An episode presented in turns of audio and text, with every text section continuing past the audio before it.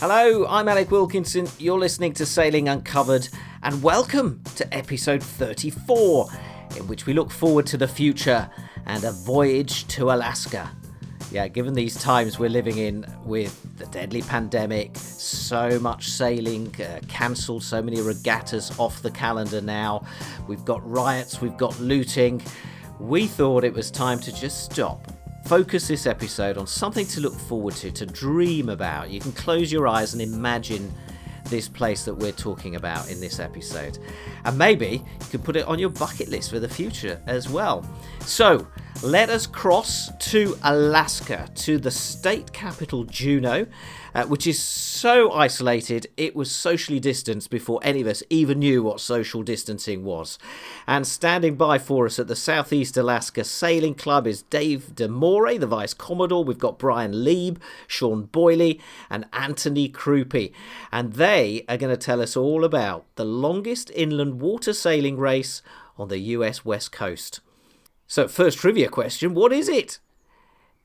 It is the Spirit of Admiralty race, and it sounds absolutely fantastic. So, let's find out a little bit more. But first of all, Dave DeMore, um, how things there in Juneau?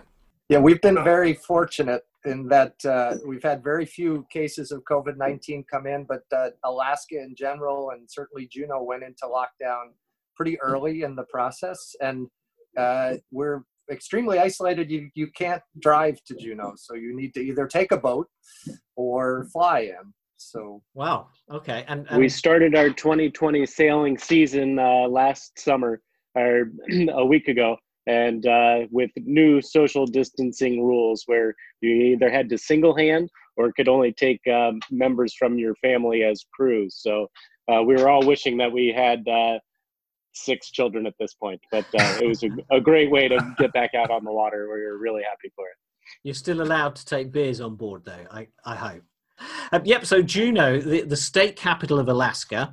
Um, for those who don't know, um, let me just give give uh, sort of paint the picture geographically. So just to the east, you've got British Columbia, uh, and sort of north, you've got the Yukon, all part of Canada, of course.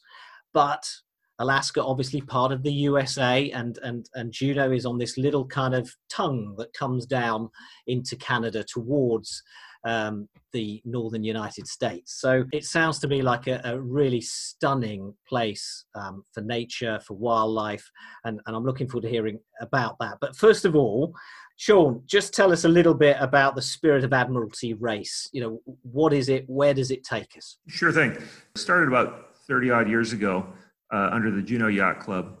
Uh, I didn't become familiar with it until I moved to Juneau in 2003. And it's a um, uh, 200 mile race that uh, starts in Juneau and finishes in Juneau, uh, circumnavigating uh, Admiralty Island, which is one of the largest islands in the United States. And it's really a wonderful event that sp- typically spans over solstice every season. And so, uh, so, so Dave, it, it's um, is it a two-day event? How how long does it take to to sail around this island, and how big is it?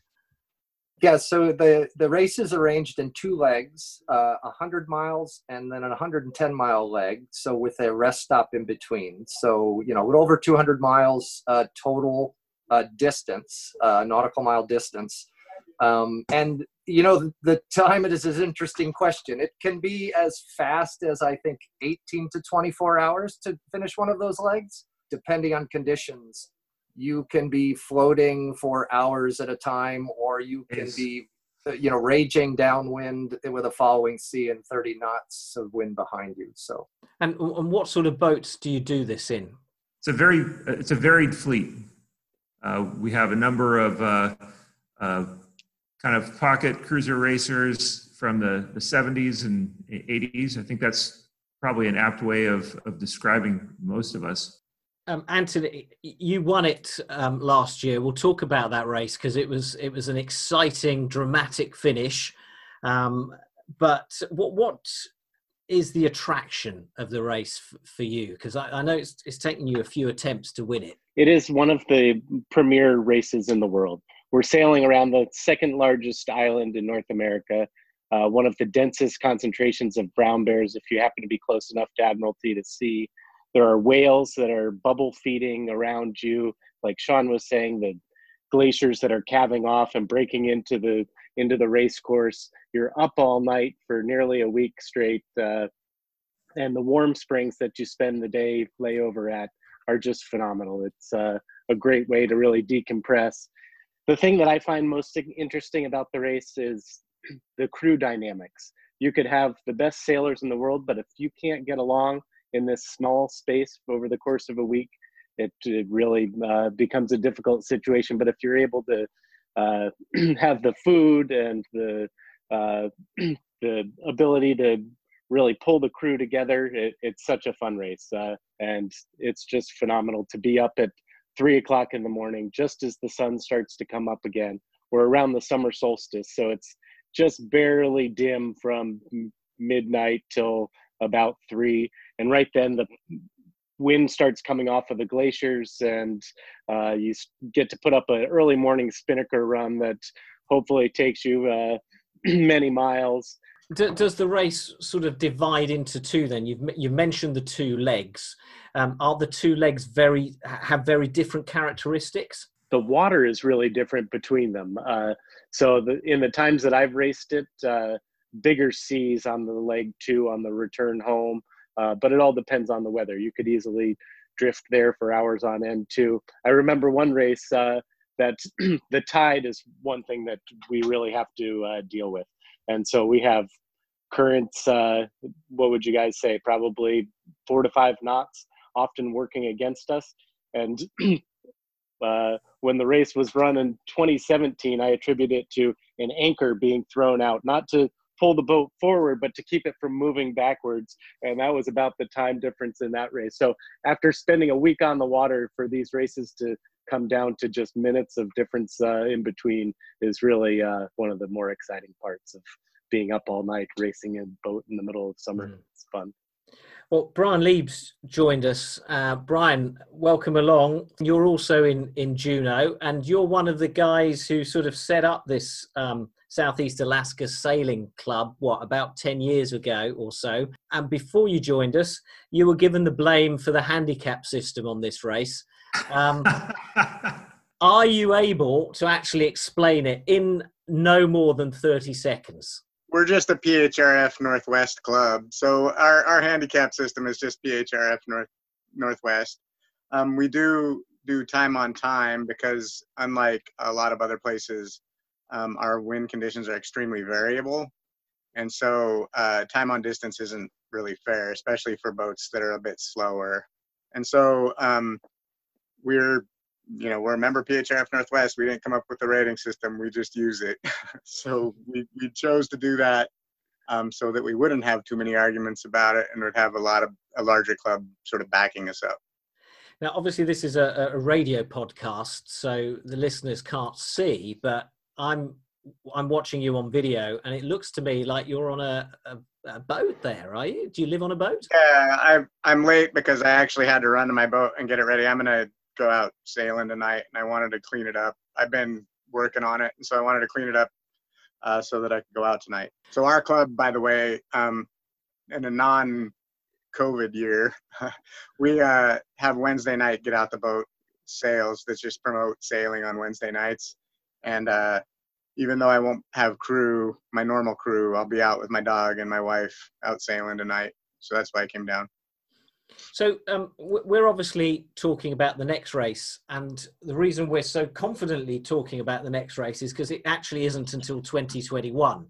And let's all just hope, seriously hope, that all this uh, pandemic madness is over by then. Uh, I might bring Dave in on this. Do you find that every race sort of has its own personality or characteristics because um, the weather is so changeable that you can say, oh, yes, you know, 2017, it was the stormy one. Uh, you know, 2015, uh, it was the becalmed one or, or, or whatever. Yeah, I absolutely. And we're all nodding and smiling because the, the second leg of 2015 uh, where many of us, like me, were a novice race captain and team, was a very epic night where uh, all the boats got blown, got caught the, with a following uh, gale. I think it went up to you know, and we were uh, pretty much racing downwind all night long, you know, holding on and trying not to broach. And so it was quite memorable. It was, uh, I think, uh, a night none of us forget. But like Anthony said earlier, it was a tremendous bonding experience for the whole those of us that participated, and and you know, one I don't think we'll ever forget, and brought us together and leaves us hungry for the next. And then, you know, the first leg of 2017, essentially after 24 hours, we had sailed about six miles, and then the tide overnight turned and we all went back to the starting line. So after 24 hours, we were only a couple of miles beyond the starting line. So that's how dramatically different a 24 hour, you know, uh, period can be in this race, which is part of its allure, you know, but uh, you're out there with your, your crew and you're, you're, you learn a lot about sailing because you have to make the boat move, right? Or keep it from drifting onto the rocks. Do you have to be very good sailors? I don't think that there's a place that's got as challenging of sailing. I mean, we have we'll have no wind with really high currents or even or a lot of wind and really high currents which makes some pretty steep short seas. We can have a huge range within a couple of days of weather. Your website that I was I was looking at, it kind of sort of only half sold the race to me because it talks, and I quote, of beautiful scenery, wild, um, fantastic wildlife, intense competition. That's all good, right? But it also talks about cold winds. What are the winds like? What's that all about? Is it always cold in Alaska? I ski and I sail, and I frequently wear more clothing sailing. yeah. but but but on this summer race as well um, there have been times for sure. A lot of times when it's becalmed, it was hot. In what last last year it was quite hot. In 2015 it was pretty hot. Um, but if it's really calm, our, we get flow off of the ice field. There's a huge, you know, glacier up behind town, and we'll get light flow off of that, and that area is not warm. It, it's a race with pedigree, isn't it? Because um, I think the first one was raced 35 years ago to celebrate the state of Alaska's 25th anniversary. I've learned a lot about um, US history in this. Is it a race that is is well known, or is it a, a race that's only known about sort of in, in Alaska? So in 2004, Sail magazine did an article on the race, and Brian has a good handle on uh, where other boats have uh, come from before. Typically, it's a, a ported from Juneau type race, but uh, I know we've had sailors from Ketchikan and where else, Brian? Well, I I know that there's been a couple of actual books written about it where um, I can't remember the name of the book. I'd have to look. I'd have to Google it right now. Where where a woman had crewed on one of the Juneau boats, and she was from the Pacific Northwest. Um, it was a story about how she had sort of used the race to recover emotionally from a sexual assault in Seattle. There's also, yeah, I know that Ketchikan has had boats in the race a bunch of times. I, in fact, the first time I raced it, I was racing for the Ketchikan Yacht Club in this race. And I think it's more of a regionally known race, but as people move and go around, it has a bit of a mystique, I think, because it's sailing with icebergs, sailing through the night, and whales and, and all of that. So I think anybody that's ever done it talks about it. Let's talk about the icebergs then. How how big and dangerous are they? They're huge. They're the most dangerous thing ever. the icebergs are one thing, but I think our biggest obstacle actually are cruise ships. Um, yeah. You know, the cruise ships are numerous. Uh, we had a million plus uh, visitors off of cruise ships to Juneau and Southeast Alaska last year. And the cruise ships are in port all day and they move at night and they move very quickly. And so i think and so icebergs become a problem when the cruise ship wants you to stay on one side of you know the passage and the ice you know there are icebergs out there so there's a kind of multiple hazards that are going on. Anthony just um, tell us about where you sort of anchor and stop off the halfway point between the two legs so while we're circling Admiralty Island, we're passing two other uh, large islands in southeast. Uh, they're known as the Admiralty Baranof Chichagof Islands, the ABC Islands. So we will actually dock at a place called Baranof Warm Springs, which is one of the uh, greatest treasures of southeast, where you can go for a hot soak, tie up to a dock and actually get a few hours of rest. Uh, usually we have about 24 hour layover there, but if you're in a boat as fast as high noon, sometimes you end up with two nights, which is uh, a really nice uh, advantage for those folks on the fastest boats getting there first. Uh, it's a great time when I get to that dock to, we'll usually have a, uh, a little bit of beverage on board and finally get to enjoy that. And looking at Dave, one of my favorite things about showing up to the dock is I know when I get there, he's going to have a New York Italian hoagie ready for me when we get there. Coming from the competing boat, and uh, sure, uh, kind enough to share some nice memories. So thanks. So, do, do you go ashore?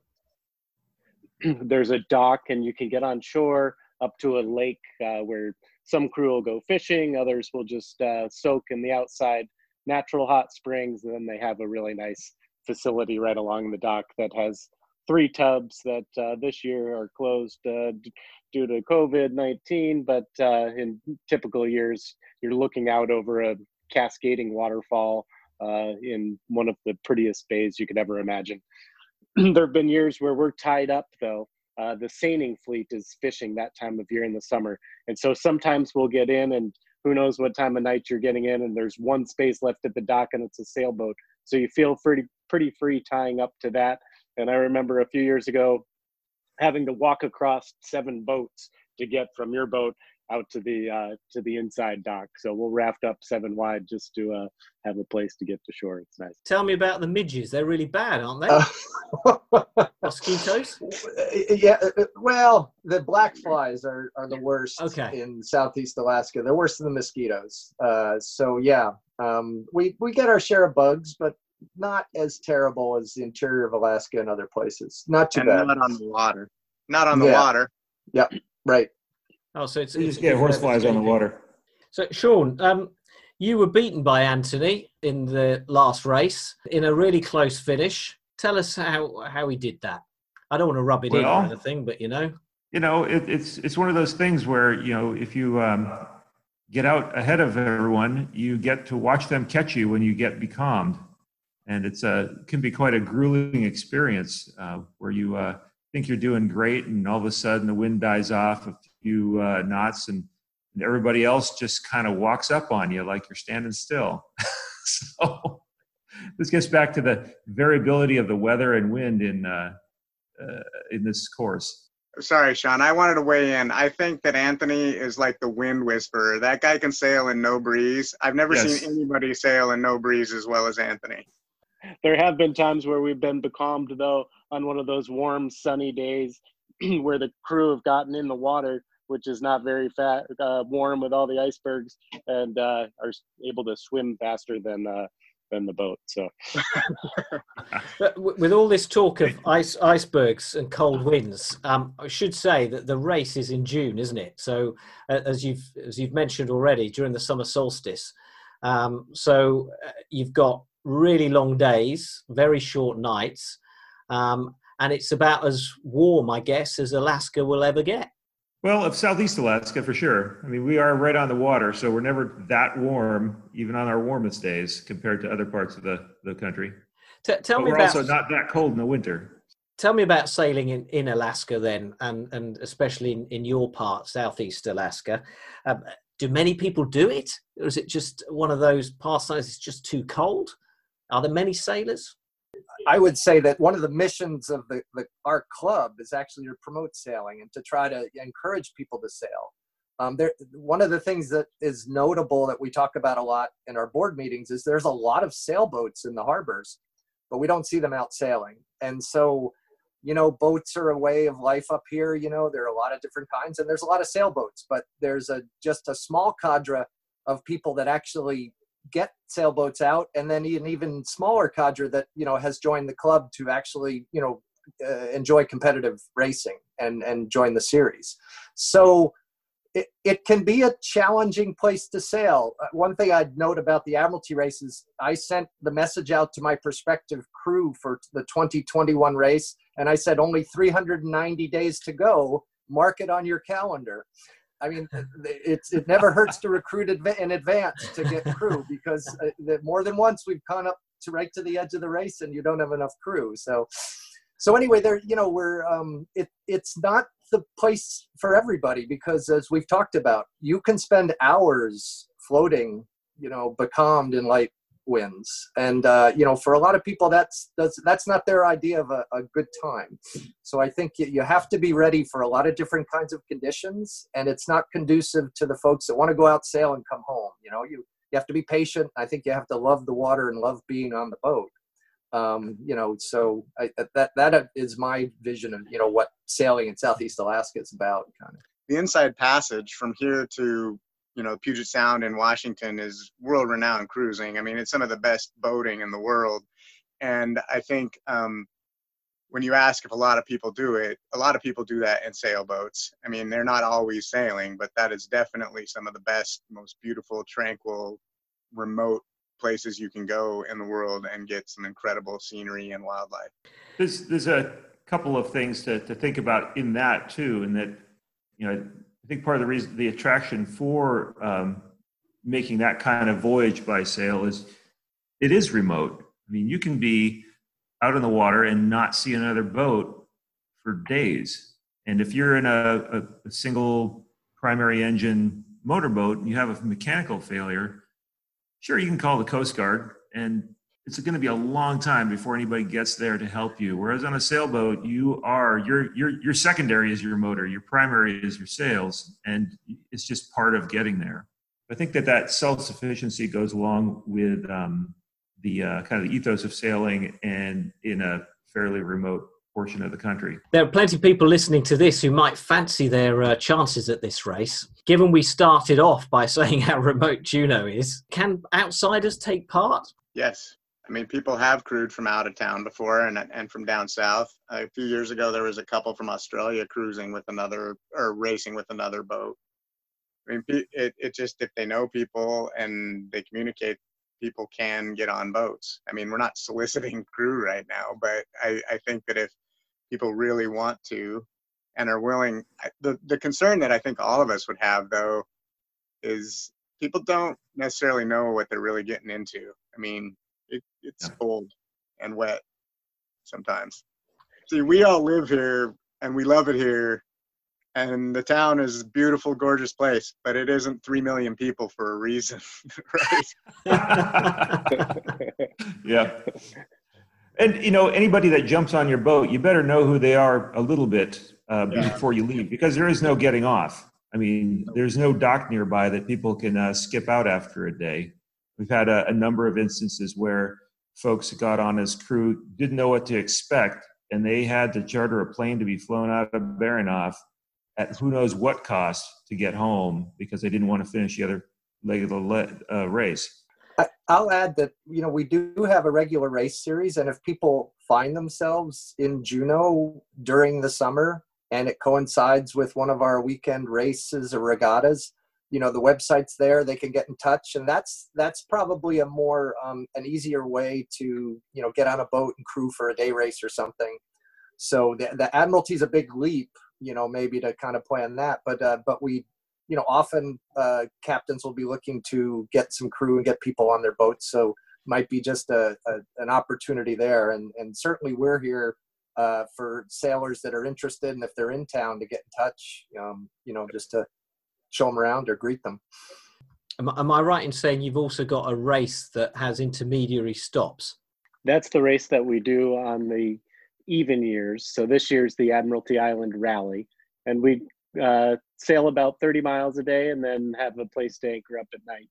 And uh, much uh, less kind of competitive rules where some years where there's not wind on those windless legs, you motor to the next place and you may earn points towards your score by sharing a king salmon or uh, sharing uh, peach cobbler out of a bigger boat's oven. Uh, something like that is often a nice way to uh, spend the summer kind of cruise sailing.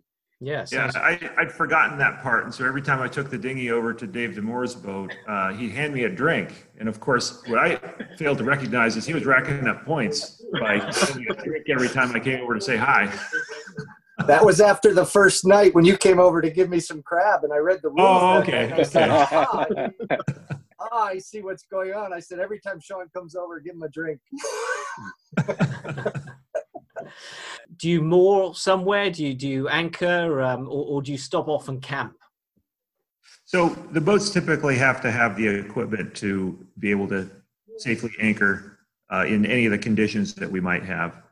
So typically on those races, we'll we'll we'll set anchor. If it's uh, inclement weather, everybody will anchor separately. If it's beautiful, flat, calm, we've all anchored up to one or tied up to one boat that was at anchor and spent the night that way. So it really depends on kind of the social dynamic as well as the weather in terms of how we go about doing that.